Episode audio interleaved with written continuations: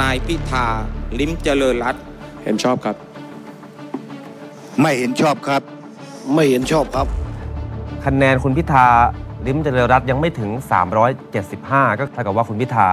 ยังไม่ได้เป็นนายกรัฐมนตรีในการลงมติครั้งนี้นะครับ ถ้าย้อนกลับมาที่ภาคเศรษฐกิจเนี่ยตัวที่มันจะ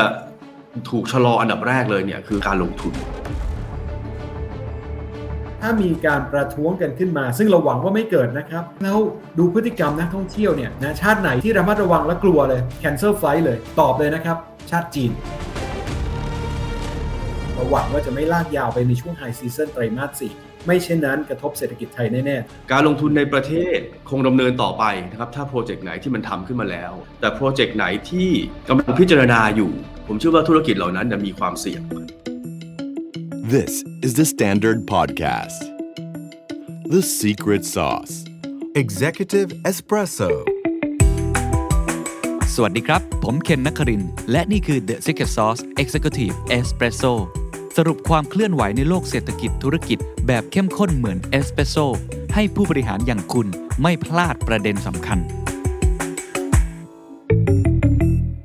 6 ปีของ The Secret Sauce เรากำลังจะมีงานใหญ่ที่สุดตั้งแต่เราทำรายการมาครับ นั่นก็คือ The Secret Sauce Summit 2023 อีเวนต์สำหรับผู้ประกอบการและนักธุรกิจที่ใหญ่และครบที่สุดในประเทศไทยครับ กับธีมปี 2023 Infinite Growth ธุรกิจพุ่งทะยานในความเปลี่ยนแปลง อีเวนต์เดียวที่คุณจะได้เจอกับ conference เจาะลึก Insight อัปเดตทุกเทรนด์ธุรกิจของปี 2024 ครับ ไม่ว่าจะเป็นเทรนด์เศรษฐกิจ เทรนด์กลยุทธ์ เทรนด์การตลาด เทรนด์เทคโนโลยี เทรนด์บริหารคน เทรนด์ความยั่งยืน พร้อมแจกฟรี framework ที่เอาไปปรับใช้ได้จริง อย่างที่ 2 ครับ จะมีการแชร์เคสความสำเร็จจากผู้บริหารผู้ประกอบการนักธุรกิจตัวจริงทำจริงสำเร็จจริง เจ็บจริง แชร์จัดเต็มแบบไม่มีกักนะครับนอกจากนั้นครับยังมีเวิร์กช็อปนะครับในการ upskill ผู้ประกอบการศตวรรษที่21 เป็น expertise room ครับ ไม่ว่าจะเป็นเรื่องของคาร์บอนเครดิตเรื่องของควอนตัมเรื่องของ Data เรื่องของกฎหมาย เรื่องของ IPO และอีกหลาย ๆ เรื่องราวเพื่อติดอาวุธเสริมทักษะให้กับคุณครับนอกจากนี้ยังมีตลาดนัดครับ ตลาดรวมทุกโซลูชันของ SME หรือว่าผู้ประกอบการโดยเฉพาะผมเรียกมันว่ามันคือ B2B Marketplace ทุกโซลูชันที่คุณอยากได้ในการทำธุรกิจคุณกำลังตามหาอะไรอยู่ ตามหาเรื่องของเทคโนโลยี ตามหาเรื่องของ Finance ตามหาเรื่องของ Enterprise Solution Branding and Marketing People and Workplace รวมไปถึง CEO Lifestyle กินดื่มเที่ยวมาที่นี่ครับ เป็น Networking Lounge ครับ สร้างพาร์ทเนอร์ปิดดีลหรือว่าหา community ในการทำธุรกิจของคุณกว่า 3,000 คนครับ ที่จะมาเจอกันที่นี่ งานจัดขึ้นวันเสาร์และอาทิตย์ที่ 9 ถึง 10 กันยายน 2566 จัดเต็มครับตั้งแต่เช้าจดเย็นณบอลรูมฮอลล์12ศูนย์ประชุมแห่งชาติ สิริกิติ์ครับ ซื้อบัตรได้แล้วครับ วันนี้ราคา Early Bird ครับ 2,990 บาท ไม่ขายครับ ขายเพียง 1,990 บาท ถึงวันที่ 20 สิงหาคมนี้เท่านั้นที่ Zipevent ครับ แล้วพบกันนะครับ กับงาน The Secret Sauce Summit 2023 ประเทศไทยยังไม่มีผู้นำนะครับในตอนนี้ ซึ่งก็มีการกำหนดไว้ว่าจะไปโหวตกันอีกทีในวันที่ 19 กรกฎาคม ผมคิดว่าเราน่าจะมาพูดคุยกันว่าซีเน r รโอทางการเมืองหลังจากนี้ จะมีผลกระทบต่อเศรษฐกิจละอย่างไรนะครับ ก็เลยชวนนักเศรษฐศาสตร์ทั้งสองท่านมานะครับ ก็คือดรกำพลแล้วก็ดรอมรเทพสวัสดีครับ สวัสดีครับคุณเคนครับ ก่อนอื่นเลยอยากจะถามทางดรอมรเทพก่อนละกันนะครับว่า หลังจากเห็นผลเมื่อวานออกมาที่เราคุยกันเนี่ย คิดว่าประเมินสถานการณ์ยังไง เป็นอย่างที่คิดเอาไว้ไหม แล้วก็สำหรับซีนารโอที่เกิดขึ้นหลังจากนี้น่าจะเป็นยังไงครับ ถ้าบอกว่าเป็นไปตามที่คิดไหม ก็อาจจะบอกว่าเราไม่ได้หวังมากนะครับ เพราะว่าด้วยความไม่แน่นอนที่เกิดขึ้นก่อนหน้าตามกระแสที่เกิดขึ้นก่อนหน้า ก็ยังไม่ได้คิดว่าเราจะได้รับนายกรัฐมนตรีนะครับในช่วงวันที่ 13 กรกฎาคม แต่ก็ยังมองนะครับว่าในสัปดาห์ต่อไปนะครับก็อาจจะมีการเปลี่ยนแปลงกันได้นะครับ ก็คงต้องรอติดตามกันต่อว่าในช่วงสัปดาห์ต่อจากนี้จะเกิดอะไรขึ้นนะครับที่จะโหวตกัน 19 ถึง 20 หรือจะต่อจากนั้นนะครับจะลากยาวกันต่อเนื่องแค่ไหน เพราะฉะนั้นคำว่าซีนารีโอที่ไม่รู้วันนี้ก็คงตอบว่าเราก็มีความไม่แน่นอนที่ยังไม่มีตัวนายกรัฐมนตรีนะครับ หรือว่าจะมีรัฐบาลที่มีอำนาจเต็มในการบริหารประเทศได้ ภายในเดือนกรกฎาคม หรืออถ้ากรณีถึงสิงหาคมนะครับก็คงต้องมาทบทวนกันแล้วครับว่าต่อจากนี้จะเกิดอะไรขึ้นกับเศรษฐกิจได้บ้างนะครับครับแสดงว่าทางดรมันเทพก็ประเมินสถานการณ์ไว้แล้วว่า คงจะไม่ได้จบลงง่ายๆ คงจะมีความไม่แน่นอนหรือความผันผวน หรือว่าอาจจะมีสิ่งที่เราไม่ได้เห็นภาพของนายกรัฐมนตรีที่ชัดเจนแบบนั้นผมเข้าใจถูกไหมฮะที่นักเศรษฐศาสตร์ประเมิน แต่เราไม่ได้มองว่าจะไกลขนาดนั้นนะครับ กรณีที่เราคาดการณ์ก็อาจจะถึงเพียงเดือนกรกฎาคม อาจจะโหวตกัน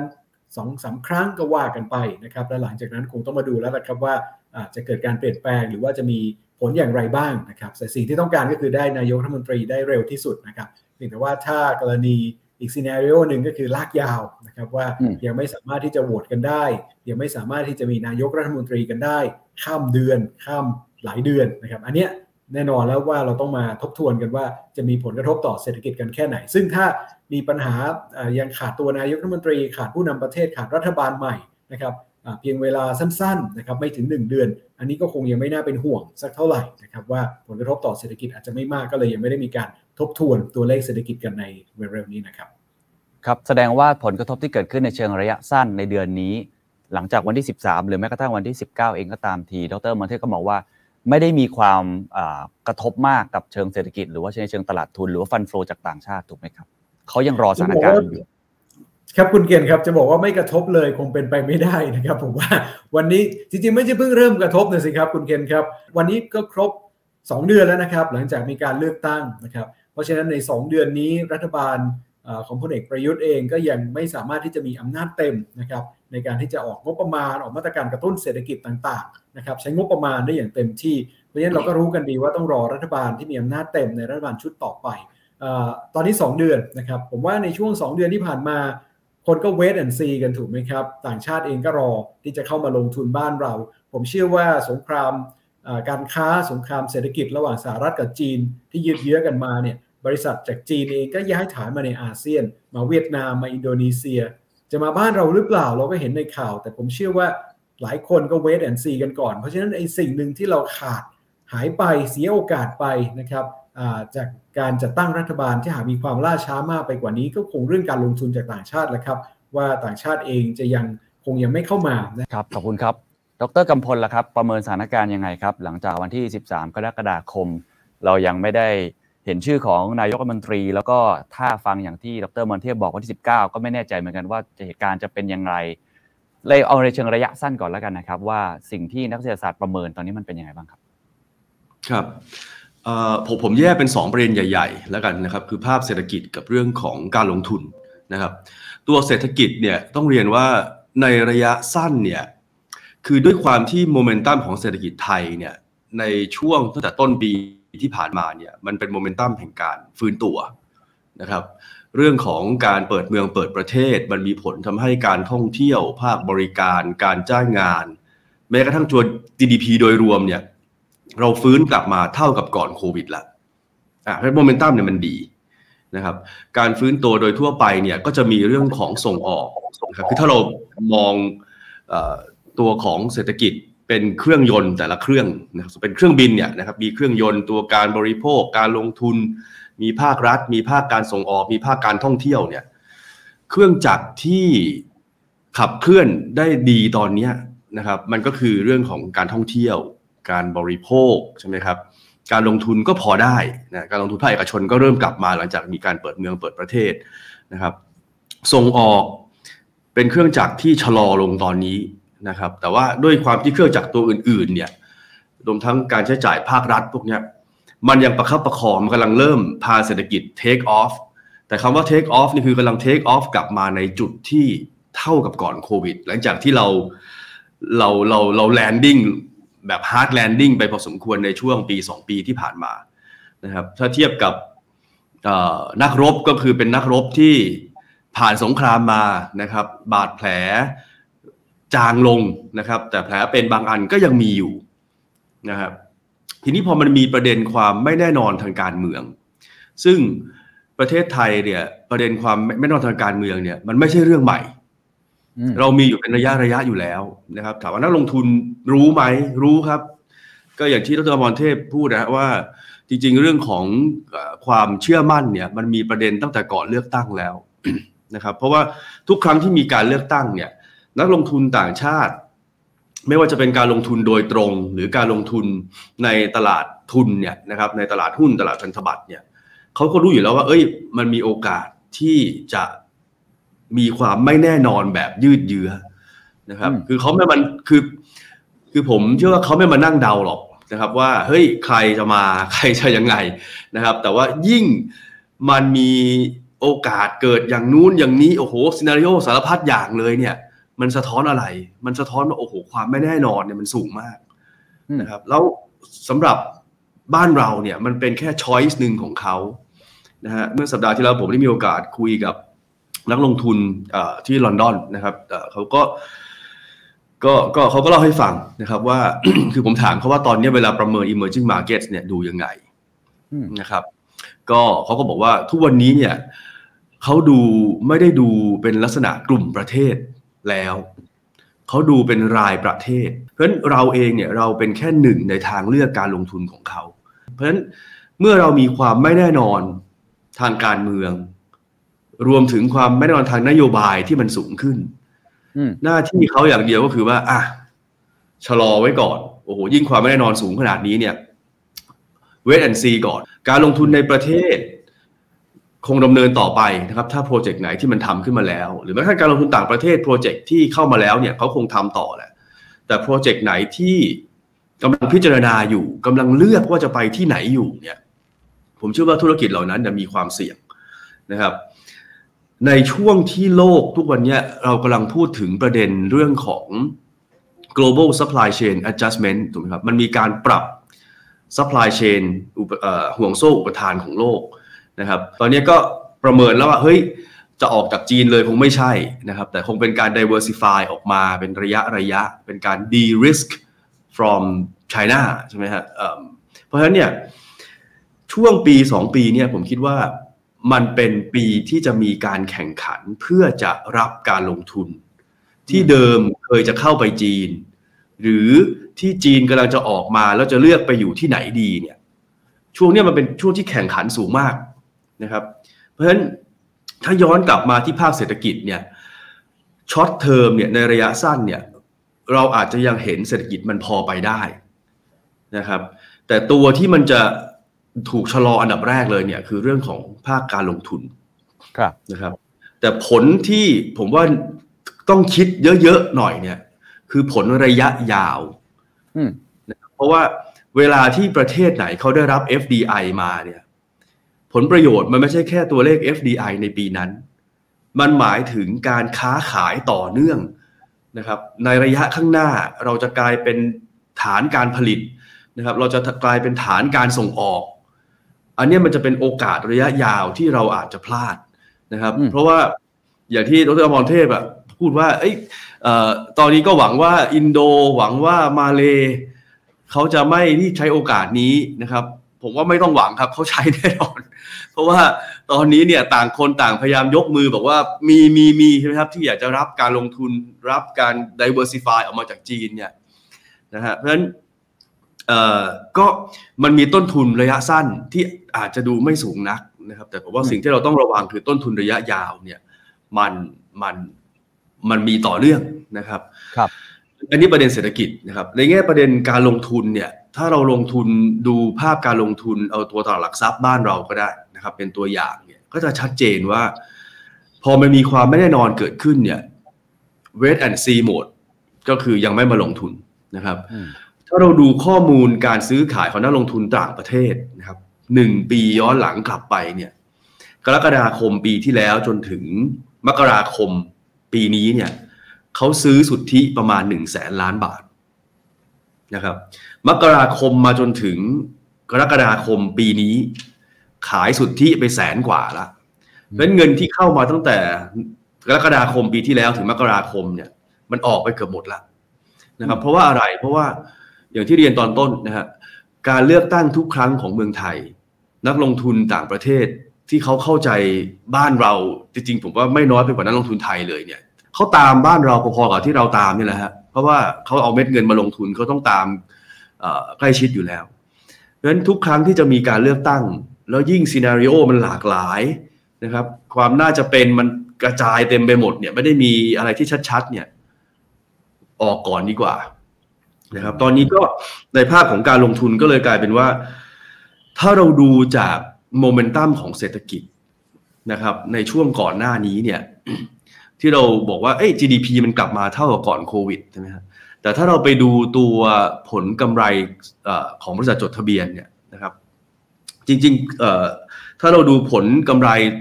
เอ่อต่อหุ้นแล้วกัน EPS เนี่ยนะครับ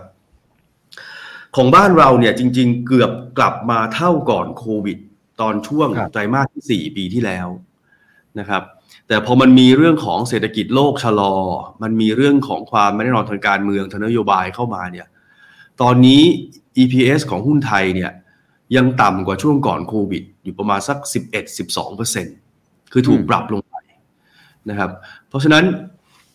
ความไม่แน่นอนเนี่ยนอกจากมันมีผลเรื่อง flow ออกไปแล้วนะครับมันก็มีผลเรื่องอ่าต้องมีการมาปรับประมาณการกันอีกนะครับจากที่คิดว่าเอ่อ EPS มันจะฟื้นได้ ตอนนี้ก็ไม่ค่อยฟื้นเท่าไหร่ละเทียบกับช่วงก่อนโควิดนะครับเพราะฉะนั้นถ้าในแง่ของการลงทุนเนี่ยมันก็จะลักษณะก็คือว่าเป็นลักษณะไซด์เวย์แบบนี้แหละนะครับตราบใดที่ ไม่ยังไม่ได้ชัดเจนเรื่องการเมืองเรื่องนโยบายเนี่ยตลาดเราก็จะเป็นลักษณะแบบนี้นะครับ ซึ่งก็ก็ต้องเรียนว่าก็อะไรเป็นอะไรที่ค่อนข้างน่าเสียดายเพราะจริงๆโมเมนตัมของเศรษฐกิจโมเมนตัมของการฟื้นตัวของกำไรบริษัทจดทะเบียนเนี่ยมันเริ่มฟื้นขึ้นมาค่อนข้างชัด แต่ด้วยความไม่แน่นอนเนี่ยมันถูกกดดันเอาไว้ครับครับเห็นภาพชัดครับว่าทั้งสองท่านพูดตรงกันมันคือต้นทุนของการเสียโอกาส ทั้งในเชิงของเศรษฐกิจ ทั้งในเชิงของการลงทุนนะครับทีนี้ผมอาจจะชวนมองแบบ extreme นิดนึง เอา extreme ไปเคสที่หลายคนผมเชื่อว่า ไม่ว่าจะอยู่ฝ่ายไหน จะเป็นภาคการเมืองภาคเศรษฐกิจก็อาจจะไม่อยากเห็น แต่ว่ามันมี scenario นี้เกิดขึ้นมาก็คือ เรื่องของการมีการประท้วงเกิดขึ้น มีการลงถนนหรือมีการความขัดแย้งที่มันบานปลายไปมากเกิดขึ้นเนี่ยอันนี้ซีนาริโอแบบนี้มันจะส่งผลกระทบมากน้อยแค่ไหนครับ ขอไปที่ดรอมรเทพก่อนก็ได้ครับ ครับเอ่อเอาอย่างแรกก่อนนะ คุณเคนครับ ดรกำพลครับ เอาเป็นว่าถ้าเป็นประเภท political deadlock ก็คือยังไม่มีรัฐบาลก่อนนะอ่ายังไม่มีรัฐบาลยังเลือกกันไป 19 20 อาทิตย์ถัดไปก็เลือกกันไปเลือกกันไปเรื่อยๆนะครับเป็นเดือนอาเกิดภาพแบบนี้นะอย่างที่บอกกันสรุปก็คือ FDI ยังไม่เข้าแต่คนไทยก็ยังชะลอการลงทุนนะครับอ่ารัฐบาลไม่มีเงินไม่มีมีงบแต่ใช้ไม่ได้ประมาณถูกไหมครับกระตุ้นเศรษฐกิจ เราจะเจอภัยแล้งเจอปัญหากำลังซื้อระดับล่างยังอ่อนแอ การลงทุนชะลอ การลงทุนภาครัฐชะลอ ภาพนี้คือสิ่งที่เราอาจจะเผชิญนะจริงๆเรากำลังเผชิญกันอยู่ล้วแต่การท่องเที่ยวนะการท่องเที่ยวยังเป็นตัวขับเคลื่อนเศรษฐกิจได้อยู่ เพราะฉะนั้นที่เราบอกว่าเออยังไงก็แล้วแต่เนี่ยต่างชาติไม่มีรัฐบาลต่างชาติเข้าไหม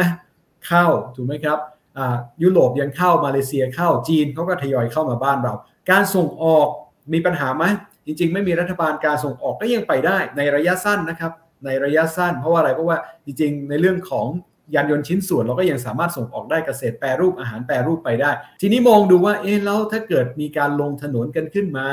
มีความไม่แน่นอนกันขึ้นมา มีการประท้วงกันขึ้นมา จะกระทบกับไอ้ตัวที่เราบอกว่าเป็นตัวขับเคลื่อนหรือเปล่า เครื่องยนต์เดียวตอนเนี้ยที่ติดอยู่ก็คือท่องเที่ยวนะส่งออกเนี่ยมันก็เป็นตัวของมันตามตลาดโลกกันไปภาคการผลิตอะไรก็แล้วแต่ แต่ท่องเที่ยวเนี่ยจริง ๆ ต้องยอมรับว่าเป็นตัวหลัก ทีนี้ตอบคำถามว่าถ้ามีการประท้วงกันขึ้นมา ซึ่งเราหวังว่าไม่เกิดนะครับ แต่ถ้าเกิดขึ้นขึ้นมา เอายังไม่ได้คิดถึงว่ารุนแรงแล้วกันนะครับ แค่ว่าคนลงถนนกันขึ้นมา มีความไม่แน่นอนกันขึ้นมา อย่างแรกก่อนนะตัวที่เป็นจับสัญญาณกับความไม่แน่นอนก็คือเรื่องของดัชนีตลาดเงินตลาดทุนถูกไหมครับเรื่องของหุ้นเรื่องของค่าเงิน อันนี้แน่นอนมีความผันผวนได้ เพราะว่าคนเองตกใจถูกไหมครับ คนเองอาจจะระมัดระวังในเรื่องการลงทุนนี่คือภาพระยะสั้น อีกนิดนึงนะครับเรื่องของท่องเที่ยวตามที่เราบอกกันเนี่ยต่างชาติเองเนี่ยเห็นข่าวกันขึ้นมา เขาจะ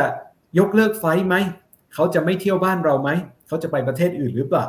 จริง ๆ แล้วเราบอกอย่างนี้นะครับว่าในช่วงไตรมาสสามที่เราอยู่กันเนี่ย จริง ๆ ไม่ใช่ high season คุณเคนครับ ดรกำพลครับ ช่วงนี้มันเป็นช่วงจะเรียกว่า low ก็ได้นะครับ คนยังไม่ค่อยเที่ยวกันหรอกนะฮะอ่ากรกฎาสิงหาเนี่ยอาจจะไปถึงกันยาก็ได้นะครับ ช่วงนี้ยังไม่เท่าไหร่นะครับ เพราะฉะนั้นผลกระทบถ้าเกิดอะไรขึ้นในช่วงไตรมาสสามยังยอมรับว่ายังไม่ได้รุนแรง ทีนี้นี้มันมองก่อนว่าเอ๊ะแล้วดูพฤติกรรมนักท่องเที่ยวเนี่ย ถ้าเกิดว่ามีปัญหากันขึ้นมาเนี่ยชาติไหนนะชาติไหนที่ที่ระมัดระวังและกลัวเลย cancel flight เลยนะครับ ตอบเลยนะครับ ชาติจีน คนจีนนะครับฮ่องกงก็แล้วแต่นะครับ อาจจะค่อนข้างกังวลนะจะเรื่องของความปลอดภัยเรื่องของปัญหาทางการเมือง เพราะฉะนั้นเราดูในอดีตไม่ว่าจะเป็นในช่วงที่เรามีปัญหาทางการเมือง มีการลงถนนกัน คนที่ cancel flight นะครับส่วนใหญ่จะเป็นชาติจีน ถ้าเป็นในอาเซียนใกล้ๆบ้านเรานะครับ เขาเองอาจจะไม่ได้ไม่ได้มีการยกเลิกในทันทีนะครับเขาอาจจะเข้ามาแต่อาจจะน้อยลงนะครับยุโรปอันนี้ไม่ไม่เท่าไหร่นะครับยุโรปไม่เท่าไหร่นะครับเขาก็แล้วปรากฏว่าในช่วงในอดีตเนี่ยถ้าเรามีปัญหากันในการประท้วงกันในกรุงเทพ ปรากฏว่าอัตราเข้าพักคือโรงแรมในกรุงเทพคนอยู่น้อยลงไหมอยู่น้อยลง แต่ไปเช็คดูสิครับ ชาติยุโรปชาติอื่นๆเขาไปไหนกันเขาไปพัทยา ไปกระบี่ ไปภูเก็ต ไปเชียงใหม่ ผมอยากจะบอกว่าเศรษฐกิจไทยมีการกระจายตัว การท่องเที่ยวมีการกระจายตัวนะครับ เพราะฉะนั้นจริง ๆ มันไม่ได้บอกหรอกว่า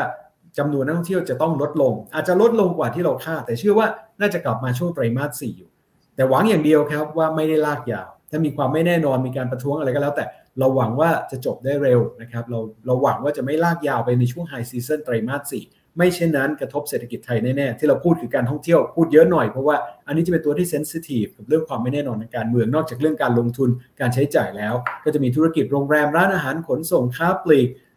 ห้างสรรพสินค้าถูกไหมครับกลุ่มพวกนี้จะโดนผลกระทบมากหน่อย แต่ถ้าเป็นกำลังซื้อระดับกลางระดับบนของคนไทยทั่วไป จริงๆ จับจ่ายใช้สอยก็ยังได้อยู่นะครับ คนก็ยังเดือได้อยู่ แต่ถ้าเป็นในเรื่องของรถยนต์ คนเองอาจจะสินค้าขนาดใหญ่ครับหรือแม้แต่ตู้เย็นเครื่องใช้ไฟฟ้าขนาดใหญ่ คนอาจจะรอดูสถานการณ์ก่อน เพราะอะไรเพราะมันกระทบความเชื่อมั่น อสังหาริมทรัพย์ก็เช่นกันถูกไหมครับ คนอาจจะรอนะฮะก่อนที่จะเข้ามาลงทุนก็ได้ ก็อาจจะต้องระมัดระวังในช่วงระยะสั้นเท่านั้นเอง แต่ที่ผ่านมาต้องบอกอย่างนี้ว่าเราผ่านพ้นมาได้ทุกครั้งนะครับ หลังจากสถานการณ์ความไม่แน่นอนเราก็สามารถเติบโตได้ เพราะฉะนั้นจริง ๆ สิ่งที่อยากบอกว่าแน่นอนเราเราเราเตือนได้เราเป็นห่วงได้ แต่ต้องบอกว่าเราต้องดูปลายทางด้วย ถ้ามีความไม่แน่นอนใช่ แต่ปลายทางมันก็สามารถที่จะมีทางออกเสมอถูกไหมครับ ในช่วงที่มีทางออกไปแล้วเนี่ยไม่ว่าจะเกิดอะไรขึ้นเนี่ยเราต้องเตรียมรับมือผมก็เลยบอกว่า อย่ามองแค่ระยะสั้นมองได้ มีความไม่แน่นอนได้ ที่เราบอกกันกลัวกันเรื่องประท้วง เรื่องผลกระทบจากเรื่องท่องเที่ยว ผลกระทบต่อเศรษฐกิจ แต่อย่าลืมนะครับว่าหลังจากนั้นไปมันก็มีทางออกแล้วเราต้องเตรียมความพร้อมสำหรับปลายทางนั้นด้วยนะครับ โอ้ขอบคุณครับ เป็นคำแนะนำที่มีประโยชน์มากนะครับ เพราะว่าเราพูดกันเรื่อง wait and see ไอ้คำว่า see นี่แหละครับ ไม่ใช่ see ระยะสั้นนะ แต่ see ระยะยาว ดรกำพลล่ะครับ มองในแง่ของอความไม่แน่นอน ถ้าเกิดวันไปสุดทาง ก็คือเห็นความขัดแย้งที่เกิดขึ้น ซึ่งผมก็เห็นด้วยกับดรมอนเทพว่าจริงๆ เราผ่านเรื่องนี้มาเป็น 10 กว่าปีนะเราเจอกันหลายรอบนะ วันนี้ถ้าเป็นอีกสักรอบหนึ่งเนี่ยนักลงทุนเขามองยังไง หรือว่ามุมมองนักเศรษฐศาสตร์มองเรื่องนี้อย่างไร และถ้าจะชวนคิดต่อว่าอะถ้าเกิดจะซีไปในทางระยะยาวด้วยเนี่ยควรจะมองอย่างไรครับ ครับ คือในภาพเศรษฐกิจเนี่ย ผมจะมองคล้ายๆดรอมรเทพนะครับ แต่ว่าผมอาจจะไม่ได้มองในแง่ดีเท่าดรอมรเทพเรื่องการท่องเที่ยวบ้านเรานะครับ คือวันนี้การท่องเที่ยวเนี่ยมันเหมือนไข่ในหิน ของบ้านเรา เราต้องโปรเทคให้ดีที่สุดนะครับ อย่าให้มันถูกกระทบ เพราะว่ามันเป็นเครื่องจักรที่กำลังเทคออฟแล้วก็เอาเศรษฐกิจไทยเนี่ยขึ้นตามไปด้วยนะฮะอันนี้คือเครื่องจักรหลักของเราเลยพฤติกรรมของนักท่องเที่ยวนะครับ การมาบ้านเราเนี่ยรายได้จะเข้ามาเนี่ยนอกจากจำนวนแล้วเนี่ยเราจะต้องดูเม็ดเงินที่เขาใช้ด้วย ถูกไหมครับเม็ดเงินที่เขาใช้ส่วนหนึ่งก็คือว่าเขาอยู่บ้านเรานานหรือเปล่านะครับ คือถ้าเราดูในช่วงก่อนโควิดเนี่ยข้อมูลจะบอกเราว่านักท่องเที่ยวที่มาไทยเนี่ยนะครับจะอยู่ประมาณสัก7ถึง10 วันเนี่ยอาจจะมีเกินนั้นนักท่องเที่ยวที่มาจากยุโรปจากอเมริกาอาจจะเป็น long stay นะแต่โดยเฉลี่ยถ้าเอานักท่องเที่ยวไทยเออนักท่องเที่ยวต่างชาติทั้งหมดมาเฉลี่ยเฉลี่ยกันเนี่ยจะอยู่ประมาณ7ถึง10 วัน ผมตีกลมๆเป็น 10 วันแล้วกัน นะครับเพราะฉะนั้นเม็ดเงินที่ถูกใช้เนี่ยก็จะเฉลี่ยอยู่ที่ประมาณสัก 20,000 กับ 30,000 บาทนะครับต่อวันต่อต่อต่อคนนะครับต่อคนในช่วง 10 วัน ทีนี้ในช่วง 10 ถึง 15 ปีที่ผ่านมา ที่การท่องเที่ยวไทยเนี่ยเติบโตขึ้นนะครับมีความแข็งแกร่งมากนะครับแม้กระทั่งเหตุการณ์ไม่แน่นอนทางการเมืองเกิดขึ้นบ่อยๆ ก็ปรับตัวได้อ่าใหม่มากรุงเทพไปพัทยาก็ได้ไปเชียงใหม่ไปภูเก็ตแทนถูกไหมครับ น้ำท่วมกรุงเทพก็ไปที่อื่นได้โอ้โห เป็นอะไรที่รีซิเลียนมากๆนะครับ ท่องเที่ยวไทย แต่ 10 ปีที่ผ่านมาเนี่ยเดสิเนชันใกล้ ๆ บ้านเรา เขาเห็นเราเติบโตด้วยท่องเที่ยวได้ เขาก็ทำเหมือนกัน เวียดนามก็โตขึ้นมาเร็วเรื่องท่องเที่ยว กัมพูชานะครับ จริง ๆ ทั้งเอ่อลาวเอง นะครับหรือว่าพม่าในช่วงก่อนที่มีการปฏิวัติในช่วงสองปีที่ผ่านมา ทุกคนอยากโตท่องเที่ยวหมดคำถามคือถ้าเราพิจารณาจากอุตสาหกรรมการบินทุกวันนี้นะครับ ที่มันสามารถที่จะเปลี่ยนแปลงนะครับ สามารถที่จะสมมติบินมาสุวรรณภูมิเนี่ยแล้วปรากฏว่า เอ๊ะไม่แน่นอนแล้วจะมีม็อบหรือเปล่านะครับ จอง low cost airline ไปอินโดไหมไปบาหลีไหมนะครับ หรือไปฟิลิปปินส์ไหมเปลี่ยน route ได้ค่อนข้างเร็วในต้นทุนที่ไม่ได้สูงนักนะครับ หรือว่าโอเคมาเมืองไทยแหละ แต่แทนที่จะอยู่ 10 วัน อาจจะอยู่แค่ 5 วัน ไปที่อื่นดีกว่า แผนที่จะมากรุงเทพเนี่ยโอเค อาจจะเปลี่ยนละไปที่อื่นไปประเทศอื่นนะครับ ผมว่าอันเนี้ยมันจะมีผลทำให้จำนวนวันที่อยู่ในบ้านเรา อาจจะน้อยลงนักท่องเที่ยวเนี่ยจำนวนอาจจะไม่ลดมากนะครับ แต่ว่าจำนวนวันที่จะมาอยู่ในไทยเนี่ยมันอาจจะลดลง ซึ่งมันก็จะหมายถึงการใช้จ่ายนะครับของนักท่องเที่ยวเม็ดเงินที่จะเข้าประเทศเนี่ยอาจจะน้อยลงตามไปด้วย เพราะว่าอันนี้คือคือ extreme case ที่ที่ที่ที่เรามองนะครับในภาพของการท่องเที่ยวนะครับครับขอบคุณครับ ผมคิดว่าตอนนี้เราเรื่องมันเริ่มเคลื่อนไปที่ระยะยาวมากขึ้น เพราะว่าระยะสั้นเรา เห็นคล้ายๆ กันแล้วว่าต้นทุนของการเสียโอกาส เรื่องของความไม่แน่นอนเนี่ยมันสูงมาก เพราะว่าเครื่องจักรทางเศรษฐกิจไทยเนี่ยมันลดลงไปทุกที ถ้าเกิดมีผลกระทบอื่นๆที่มากระแทกอีก แล้วยังมีคู่แข่งอื่นๆ รายล้อมอีกที่น่าดึงดูดมากขึ้น พยายามแข่งขันกับเรามากขึ้น อันนี้ถือว่าต้องน่ากังวลพอสมควรผมว่ามีอยู่ 2 เรื่องที่อยากจะชวนคิดนะครับว่าเอ๊ะหลังจากมีความไม่แน่นอนไปแล้ว หลังจากนั้นจะเกิดอะไรขึ้นได้บ้าง ทางออกอย่างแรกสำหรับผู้ประกอบการหรือคนทั่วไปเนี่ยมีอยู่ 2 เรื่องที่อยากจะชวนคิด เรื่องแรกก็คือ พอเรามีความไม่แน่นอนเนี่ยเราก็ห่วงใช่ไหมครับเมื่อสักครู่บอกว่าท่องเที่ยวจะไม่มาบ้างอ่าหลาย ๆ อย่างเองคนระมัดระวังการใช้จ่ายบ้าง แต่ธุรกิจต้องอยู่รอด ธุรกิจต้องอยู่รอดให้ได้ มีเงินในการชำระสินค้าจ่ายหนี้จ่ายเงินเดือนพนักงานจ่ายค่าเช่า กลุ่มพวกนี้ถ้ามีรายได้ที่หายไปเกิดธุรกิจล้มขึ้นมามีปัญหาได้ เพราะฉะนั้นอย่างแรกคือตุนสภาพคล่อง เตรียมกระแสเงินสดให้พร้อม ถ้ามีความไม่แน่นอนใช่ แต่ธุรกิจเราต้องผ่านพ้นไปให้ได้เพราะฉะอย่างแรกคือตุนกระแสเงินสด อย่างน้อยมีเงินเพียงพอในการใช้จ่ายรักษาเรื่องเครดิตให้ได้นะครับ ตัวนี้ก็เป็นอย่างแรก อย่างที่สองอย่าไปมองแค่ปัญหาครับ ต้องมองด้วยว่าหลังจากนี้จะเกิดอะไรขึ้น เรากำลังคุยกันว่าคุณพิธาจะโหวตอาทิตย์ต่อไปจะลากยาวเป็นเดือน หรือจะเปลี่ยนขั้วนะจะเป็นพักเพื่อไทยหรือเปล่านะครับ จะเป็นอะไรหรือเปล่า แต่เชื่อไหมครับว่านโยบายเศรษฐกิจของทั้งก้าวไกลและเพื่อไทยมีอย่างหนึ่งที่เหมือนกันก็คือการขึ้นค่าแรงขั้นต่ำเพราะฉะนั้นวันนี้ต้องบอกกันจริงๆว่าอย่ามองแค่ปัญหาระยะสั้น เรามองต่อไปนิดนึงสิครับว่าปีหน้าเนี่ยค่าแรงจะต้องขยับขึ้น ซึ่งเข้าใจเพราะอะไรเพราะว่าค่าของชีพสูงขึ้นมามากแล้ว อาจจะต้องมีการขยับขึ้นค่าแรงนะครับ ทีนี้ต้องมองต่อว่าสำหรับไม่ต้องไปบอกแรงงานนะเขารู้ตัวอยู่แล้วว่าเดี๋ยวค่าแรงเขาขึ้นได้ แต่วันนี้ที่อยากจะชวนคิดก็คือผู้ประกอบการโดยเฉพาะ SME นะครับเพราะอะไรเพราะว่า สำหรับพวกเขานะยอดขายเองยังไม่รู้ว่าจะขึ้นตามต้นทุนที่ขึ้นหรือเปล่า แต่สำหรับผู้ประกอบการทั้ง SME หรือธุรกิจขนาดใหญ่ที่ฟังอยู่เนี่ยอาจจะต้องบอกว่าต้องเตรียมความพร้อม ไม่ว่าจะเป็นแรงงานที่มีอยู่ เราจะเพิ่มทักษะเขาอย่างไร เพิ่มประสิทธิภาพเขาอย่างไร ให้เขาสามารถทำงานให้เราคุ้มค่ากับต้นทุนที่จะสูงขึ้นนะครับ อีกอย่างหนึ่งนะครับ เราก็ต้องพูดถึงเรื่องการเตรียมความพร้อมในเรื่องของเครื่องจักรเราลงทุนถูกไหมครับ ในเรื่องของกำลังการผลิตที่เตรียมความพร้อมว่าต้นทุนแรงงานจะขยับขึ้น มีเครื่องจักรนะครับที่อาจจะมาชดเชยแรงงาน หรือทำอะไรก็แล้วแต่ที่เพิ่มประสิทธิภาพของเขา เพราะฉะนั้นถ้าเราเตรียมความพร้อมในตรงนี้ได้ หลังจากสถานการณ์ผ่านพ้นไป เราก็สามารถที่จะเดินหน้านะครับกับก้าวใหม่ของเศรษฐกิจไทยนะครับในเรื่องของการเมืองอในลำดับต่อไปได้ ในแง่ของการปรับตัวเนี่ยผมคิดว่ารัฐบาลประเทศก็ฉายภาพไปเห็นค่อนข้างชัดนะครับว่าโอเค ช่วงที่ความแน่นอนแน่นอนมันก็ต้องตุนเงินสดแหละนะครับเรื่องของการปรับตัวเรื่องค่าแรง วกนี้ก็เป็นประเด็นสำคัญนะครับผมอาจจะเสริมอีกประเด็น 2 ประเด็นนะครับประเด็นแรกก็คือเรื่องของอัตราแลกเปลี่ยนนะครับผมคิดว่าในช่วงที่จริง ๆ เวลาที่เฟดเขาจะมีการปรับนโยบายนะครับไม่ว่าจะเป็นจากดอกเบี้ยเริ่มขึ้น หรือเริ่มหยุดหรือเริ่มจะลงเนี่ยค่าเงินมันจะเหวี่ยง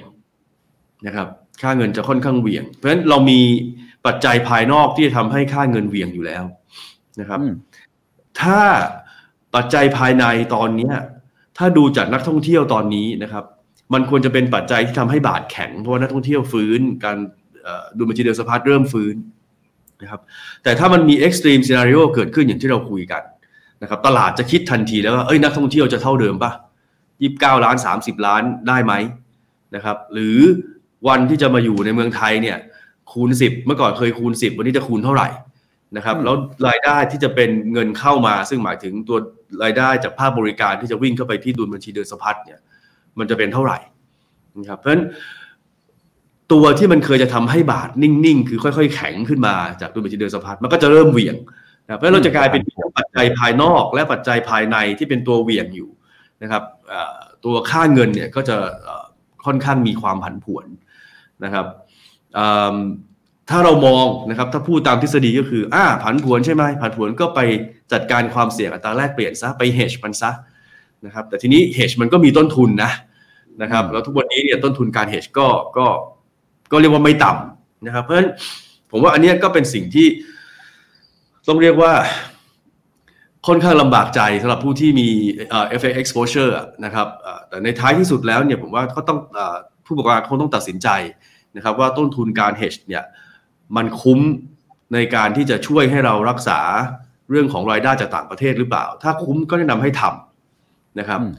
อันนี้ก็ก็ก็คงเป็นเป็นเรื่องที่ค่อนข้างสำคัญนะครับเอ่ออีกประเด็นหนึ่งนะครับก็คือ ภาพนโยบายของรัฐบาลในระยะข้างหน้าเนี่ยนะฮะผมคิดว่าสิ่งหนึ่งที่เอ่อเอ่อผู้ประกอบการหรือนักลงทุนจะน่าจะต้องเริ่มคิดก็คือว่าอ่าเรามีเรื่องค่าแรงขั้นต่ำ ที่ขยับขึ้นมาอย่างที่ดรอมรเทพเรียนไว้นะครับ ทีนี้ขึ้นได้เร็วขึ้นได้มากแค่ไหนเนี่ยคงต้องดูกันอีกทีหนึ่งนะครับในสภาพเศรษฐกิจแบบนี้นะครับ แต่สิ่งหนึ่งที่ผมอยากจะเรียนท่านผู้ฟังก็คือว่า ถ้าเราดูนโยบายนะครับของอพรรครัฐบาลที่จะมาเป็นรัฐบาลได้เนี่ยนะครับ จริงๆ ไม่ว่าจะพรรคไหนก็ตามตอนเนี้ย ผมคิดว่า ความกระตุ้นเศรษฐกิจเนี่ย นะครับ มันน้อยลงกว่าในอดีต มันเป็นความกระจายมากขึ้น คือเดิมทีเราเน้นกระตุ้นเลยถูกไหมครับ อัดเข้ามาเลยนะครับ แล้วก็ถ้าดูจากภาพแมกโรเอาง่ายๆเนี่ยก็คือว่า เราดูรายจ่ายภาครัฐนะครับ แต่เราต้องลบภาษีก่อนนะ มันก็จะกลายเป็นเน็ตใช่ไหมครับ จะกลายเป็นแรงกะทางการคลังสุทธินะครับ แรงส่งทางการคลังสุทธิเนี่ยภาษาอังกฤษก็ภาษาอังกฤษก็คือ fiscal impulse เนี่ย นะครับมันก็จะออกมาเยอะเพราะเมื่อก่อนเนี่ยเป็นรายจ่ายเป็นหลักภาษีก็ไม่ได้ขึ้นนะครับบางช่วงก็มีลดภาษีด้วยซ้ำนะครับเพราะฉะนั้นไอ้ตัว net fiscal impulse เนี่ยแรงส่งทางการคลังสุทธิเนี่ยมันใหญ่นะฮะแต่รอบนี้เนี่ยตัว fiscal เองตัวรายจ่ายเองก็เน้นกระจายมากกว่ากระตุ้นนะครับครับแล้วก็ส่วนหนึ่งก็อาจจะมีการต้องขึ้นภาษีขึ้นมานะครับ ด้วยทำให้เน็ตเน็ตแล้วเนี่ยไอแรงกระตุ้นแรงส่งทางการคลังเนี่ย มันอาจจะไม่ได้ใหญ่เหมือนเมื่อก่อนอืมนะครับอืมก็เป็นข้อหนึ่งที่ผมว่าก็ก็อาจจะต้องต้องลองนึกไว้นะครับ แล้วก็ข้อจำกัดต่างๆ ในการที่จะมีโอกาสทำให้คำว่ากระสุนด้านมันกลับมาเนี่ย มันก็ยังมีสูง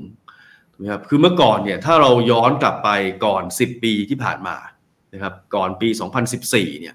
เราจะเห็นว่าออกมาตรการกระตุ้นเนี่ยทำได้ใหญ่เลย แล้วก็ออกมาก็มีผลใหญ่แทบทุกครั้งนะครับ แต่สิบปีที่ผ่านมาเนี่ยทำไมมันมีคำว่ากระสุนด้านเกิดขึ้น กระสุนด้านเพราะอะไร เพราะว่าข้อแรกคือตัวภาครัฐเองเนี่ยก็ออกมาตรการใหญ่มากไม่ได้ละ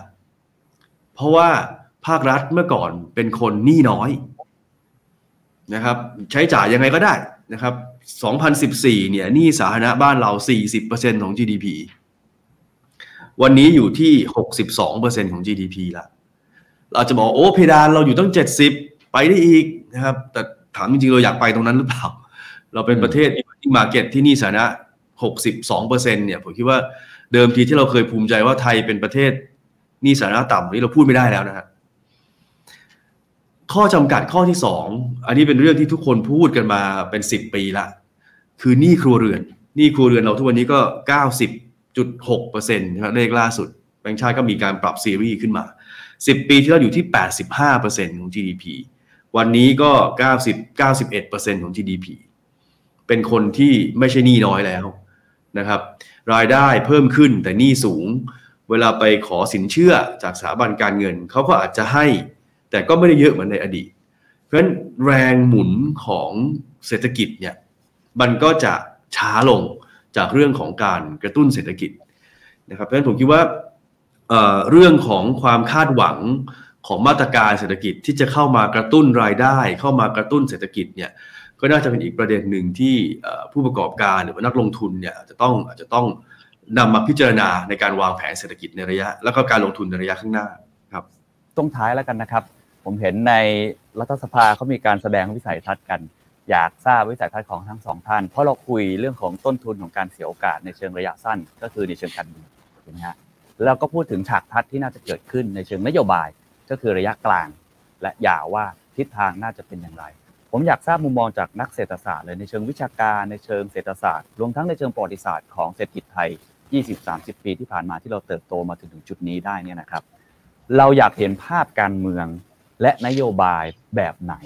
ที่จะส่งผลประโยชน์ต่อทั้งเศรษฐกิจไทย และภาคตลาดทุน และการลงทุนจากต่างชาติเข้ามาครับ อาจจะขออนุญาตไปที่ดรอมรเทพก่อนนะครับสำหรับทิศทางเศรษฐกิจไทยนะครับ ในช่วงหลังจากนี้เนี่ยผมมองว่าเราต้องมองอยู่ทั้งสองด้าน เรื่องของประเทศไทยเนี่ยเราเป็น small open economy เพราะฉะนั้นอะไรที่เกิดขึ้นในภาคต่างประเทศเนี่ยเราโดนผลกระทบแน่ๆ เพราะฉะนั้นนโยบายของไทยเนี่ยต้องเน้นภาคต่างประเทศ ในต่างประเทศที่ว่าเนี่ยเน้นอะไร เพราะว่าวันนี้สิ่งที่เราเผชิญหลังจากนี้ไปก็คือเรื่องของ deglobalization สหรัฐกับจีนทะเลาะกกันนะเราไม่รู้ว่าจะเกิดอะไรขึ้น แต่สำหรับประเทศไทยเนี่ยเราต้องพยายามที่จะไม่เลือกข้างถูกไหมครับ อะไรก็ตามเกิดขึ้นในสหรัฐในจีน เราต้องพยายามรักษาสมดุลตรงนี้ให้ได้ ให้เกิดการค้าการลงทุนค้าขายกับใครก็ได้ ใครจะมาลงทุนกับเราก็ได้ ส่วนอีกด้านหนึ่งนะครับก็คือเรื่องในประเทศ เราบอกว่าเศรษฐกิจไทยจะโตเท่าไหร่เนี่ย ศักยภาพเศรษฐกิจไทยเนี่ยอยู่ที่เท่าไหร่นะเราถามนักเศรษฐศาสตร์แต่ละที่ตอบไม่ตรงกันนะครับ เพราะอะไรเพราะว่าเราเคยอยู่ได้ประมาณสัก 3.5%ถึง 4%ตอนนี้เราบอกเราจะอยู่ประมาณสัก3ถึง3.5%แต่ที่ผ่านมาหลายปีแล้วก็โตต่ำกว่า3%นะนี่ไม่รวมช่วงก่อนโควิดซะด้วยซ้ำแต่มันก็อยากจะบอกนะครับว่าสิ่งที่เกิดขึ้นวันนี้คือต้องยกศักยภาพของเศรษฐกิจไทย ทำอย่างไรให้เศรษฐกิจไทยสามารถเติบโตได้มากกว่านี้นะครับไม่ว่าจะเป็นสังคมสูงอายุที่กำลังเผชิญเนี่ยแรงงานกำลังน้อยลงนะครับจะทำยังไงให้ขับเคลื่อนภาคการบริโภคในประเทศ ภาคการลงทุนที่มีมากขึ้นนะครับสร้างความเชื่อมั่นให้มากขึ้นสำหรับคนไทยนะครับแล้วก็อีกอย่างหนึ่งก็คือเรื่องของแรงงานด้วยเราบอกจะขึ้นค่าแรงอย่างเดียวไม่ได้ครับต้องเพิ่มทักษะด้วยเพราะว่าเราต้องทำอะไรหลายอย่างให้เป็นว่าตรงนั้นจะเป็นโอกาสจริง ๆสำหรับที่จะขับเคลื่อนเศรษฐกิจไทย สังคมไทยในรัฐบาลชุดต่อไป ไม่ว่าใครจะมาเป็นก็ตาม ครับแล้วถ้าในแง่ของการเมืองล่ะครับ คิดว่าการที่มีเสถียรภาพในเชิงการเมือง จะมีผลต่อนโยบายทางเศรษฐกิจอย่างไร ดรมอนเทพครับ อยากให้เสริมเพราะตอนนี้เราพูดกันเรื่องนี้นะว่าเราไม่มีเสถียรภาพถูกไหมไม่ว่าจะเป็นในแง่ระยะสั้นว่าจะจัดได้ไหมพอเมื่อกี้ถ้าเกิดว่าจัดได้ เมื่อกี้ดรกำพลก็บอก ก็ไม่รู้เหมือนกันว่าจะแน่นแฟ้นหรืออยู่กันนานขนาดไหน อันนี้มันมีผลต่อเศรษฐกิจไทยจริงๆไหมครับ ถ้าต้องบอกก่อนนะครับเราอยู่ในระบบประชาธิปไตยนะครับ เพราะฉะนั้นการเลือกตั้งมันเกิดทุก 4 ปีการเปลี่ยนแปลงมันเกิดขึ้นบ่อยอยู่แล้วนะครับเราบอกว่ารัฐบาลวันนี้เราคุยกันเรื่องจัดตั้งนายกนะเลือกตั้งนายก ก็ไม่ได้บอกว่าเลือกตั้งนายกไปแล้ว รัฐบาลชุดต่อไปจะอยู่ได้นานแค่ไหนนะครับแต่บอกว่ามันก็เป็นธรรมชาติจะอยู่ปี 2 ปี หรือจะต่อครบเทอม 4 ปี จริงๆแทบจะไม่ค่อยมีรัฐบาลไหนที่อยู่ครบเทอมนะครับส่วนใหญ่ก็จะมีการเปลี่ยนแปลงยุบสภาบ้างเปลี่ยนขั้วบ้างทำอะไรบ้าง แต่สิ่งหนึ่งที่มองที่จะฝากนักลงทุนก็คือ การเปลี่ยนแปลงมันเกิดขึ้นอยู่แล้วนะครับแต่มองก็คือว่ามันก็เป็นธรรมชาติมันเป็นขบวนการอยู่แล้ว แต่บอกต่างชาติเขาจะไปรอนโยบายให้ชัดเจนเลยหรือเปล่าจริงๆไม่นะครับที่เขาอยู่กับบ้านเราเนี่ยเขามองทั้งศักยภาพในการลงทุนบ้านเราทรัพยากรที่เรามี และจริงๆก็มองว่าต่อให้เปลี่ยนรัฐบาลเปลี่ยนขั้วก็แล้วแต่ รัฐบาลต่างชาติเองก็ยังเข้ามาลงทุนในในทั้ง EEC มาลงทุนในบ้านเรา ดีไม่ดีก็จะไปลงทุนที่ภาคใต้มากขึ้นด้วยทรัพยากรต่างๆ มากขึ้น ผมเชื่อว่ารัฐบาลชุดไหนมาก็แล้วแต่คงไม่ได้หนีสิ่งที่เราคุยแล้วครับ ว่าเราต้องเป็นประเทศที่เปิดรับการลงทุนจากต่างชาติ ทีนี้กลับมากลัวกันนะว่าเอ๊ะแล้วรัฐบาลชุดต่อไปไม่มีเสถียรภาพ ไม่ใช่ลงเอยด้วยการยุบสภาหรือหรืออะไรก็แล้วแต่แต่ลงเอยด้วยการประท้วงนะครับ ตรงนั้นเองคนก็ห่วงกัน ผมอยากจะชวนคิดว่าปกติเนี่ยเราเราบอกว่าเราเป็นเทฟลอนไทยแลนด์นะสารเทฟลอนที่มันทำให้กระทะมันไหลลื่นไปเรื่อยๆ ไม่ติดกระทะเนี่ยเพราะอย่างที่บอกว่าถ้ามีประท้วงกรุงเทพเราไปเชียงใหม่นั่งเที่ยวไปภูเก็ตไปเมืองอื่นเนี่ยมันก็ไหลลื่นได้มันมีการกระจายตัวได้ถูกไหมครับแม้ว่าจะบอกว่าในช่วง 10 กว่าปี 20 ปีที่ผ่านมาสารเทฟลอนในกระทะไทยแลนด์เนี่ยมันเริ่มมันมันเนี่ยมันเริ่มน้อยลงนะความสามารถมันเริ่มน้อยลง มันเริ่มติดบ้าง มันอาจจะไม่ได้ดีเหมือนในอดีต แต่มันก็ยังสามารถที่จะทำงานในส่วนของมันได้บ้างนะครับก็ยังเชื่อว่าต่อให้มีความไม่แน่นอนในอนาคตเรื่องเสถียรภาพ เรื่องการประท้วง เรื่องการเปลี่ยนแปลงก็แล้วแต่ แต่ผมยังเชื่อในการกระจายตัวครับนี่ฮะเทฟลอนไทยแลนด์นะครับเรซิเลียนสูงมากนะครับภาคเอกชนไทยนะครับดรกำพลล่ะครับมองยังไงทั้งในแง่ของการเมือง แล้วก็ในเชิงนโยบายสิ่งที่นักเศรษฐศาสตร์อยากจะเห็นครับครับผมผมเริ่มจากนโยบายก่อนแล้วกันนะครับ ประเด็นแรกเนี่ยผมคิดว่าเอ่อความ เป็น market market friendly ของอภาครัฐนะครับ แล้วก็ของเศรษฐกิจไทยเนี่ย ผมคิดว่าอันเนี้ยเป็นหนึ่งใน priority หลักนะครับ ที่อยากจะเห็นรัฐบาลใหม่เข้ามาทำนะครับคำว่า market friendly เนี่ยนะครับคือเป็นมิตรต่อตลาดเนี่ยนะครับทั้งในและต่างประเทศนะครับแต่ไม่ได้บอกว่าต้องต้องเปิดรับทุกอย่างนะครับ เราต้อง selective นะครับ เราต้อง selective อันไหนที่เราถนัด อันไหนที่มันเป็นประโยชน์กับเราจริง ๆ เราทำนะครับ อันไหนที่เราไม่ถนัดนะครับ แล้วก็คนอื่นเขาทำนะครับ ผมว่าก็ไม่จำเป็นต้องทำนะครับ อันนี้ก็เป็นบทหนึ่งที่คุณเคนเขียนในหนังสือของคุณเคนด้วยนะครับ ผมก็อ่านอยู่เนี่ยก็ผมว่าอันนี้ก็เป็นเป็นเป็นเป็นข้อแนะนำที่ที่ดีมากๆนะครับ ใช้ในระดับประเทศได้ด้วยก็คือว่า มันไม่ใช่ทุกอย่างที่เราจะต้องมีในประเทศเรา นะครับโลกทุกวันนี้เราสามารถนำเข้าเราสามารถส่งออกได้อยู่แล้วนะครับเราสามารถเลือกได้ว่า FDI ไหนที่มันมีประโยชน์กับเรา มีประโยชน์กับประชาชนโดยรวมจริงๆนะครับทำ market ให้มันเปิดนะครับให้มัน friendly เข้าไว้นะครับแต่ว่ามีการเลือกมีการออกกฎข้อบังคับที่เป็นธรรมกับทุกกลุ่มธุรกิจนะครับผมว่าอันนี้คือสิ่งที่จำเป็น นะครับ อันที่สองนะครับก็คือเอ่อยังอยู่ในเรื่องของ market friendly นะแต่ว่าเป็นประเด็นอันที่สองที่ที่นอกจากการเปิดเนี่ยก็คือ ผมว่าเพิ่มบทบาทของเอกชนนะครับในการทำธุรกิจในการทำกิจกรรมต่างๆเนี่ยให้มากขึ้นนะครับ เราเห็นภาครัฐแล้วว่าวันเนี้ยภาครัฐไม่ใช่คนหนี้น้อยแล้ว ภาครัฐเป็นคนหนี้เยอะ นะครับแล้วถ้าทำอะไรแล้วต้องกลายเป็นภาระทางการคลังที่ระยะยาวนะครับแม้กระทั่งเรื่องง่าย ๆ อย่างสร้างถนนสร้างทางเท้าอย่างเงี้ยนะครับผมคิดว่าอะไรที่เอาซอสให้ให้เอกชนทำได้นะครับ แล้วก็ทำให้มีคุณภาพด้วยเนี่ยก็ก็ผมว่าก็เป็นสิ่งที่ควรทำนะครับ มันจะมีกิจกรรมทางเศรษฐกิจหลายอันที่ ผมว่าวันนี้ถ้าภาครัฐปล่อยให้เอกชนทำภายใต้กฎระเบียบที่ ชัดเจนและและเป็นธรรมเนี่ยนะครับมันจะทำให้ประสิทธิภาพโดยรวมของเศรษฐกิจบ้านเราเนี่ยดีขึ้น แล้วภาระทางการคลังของภาครัฐ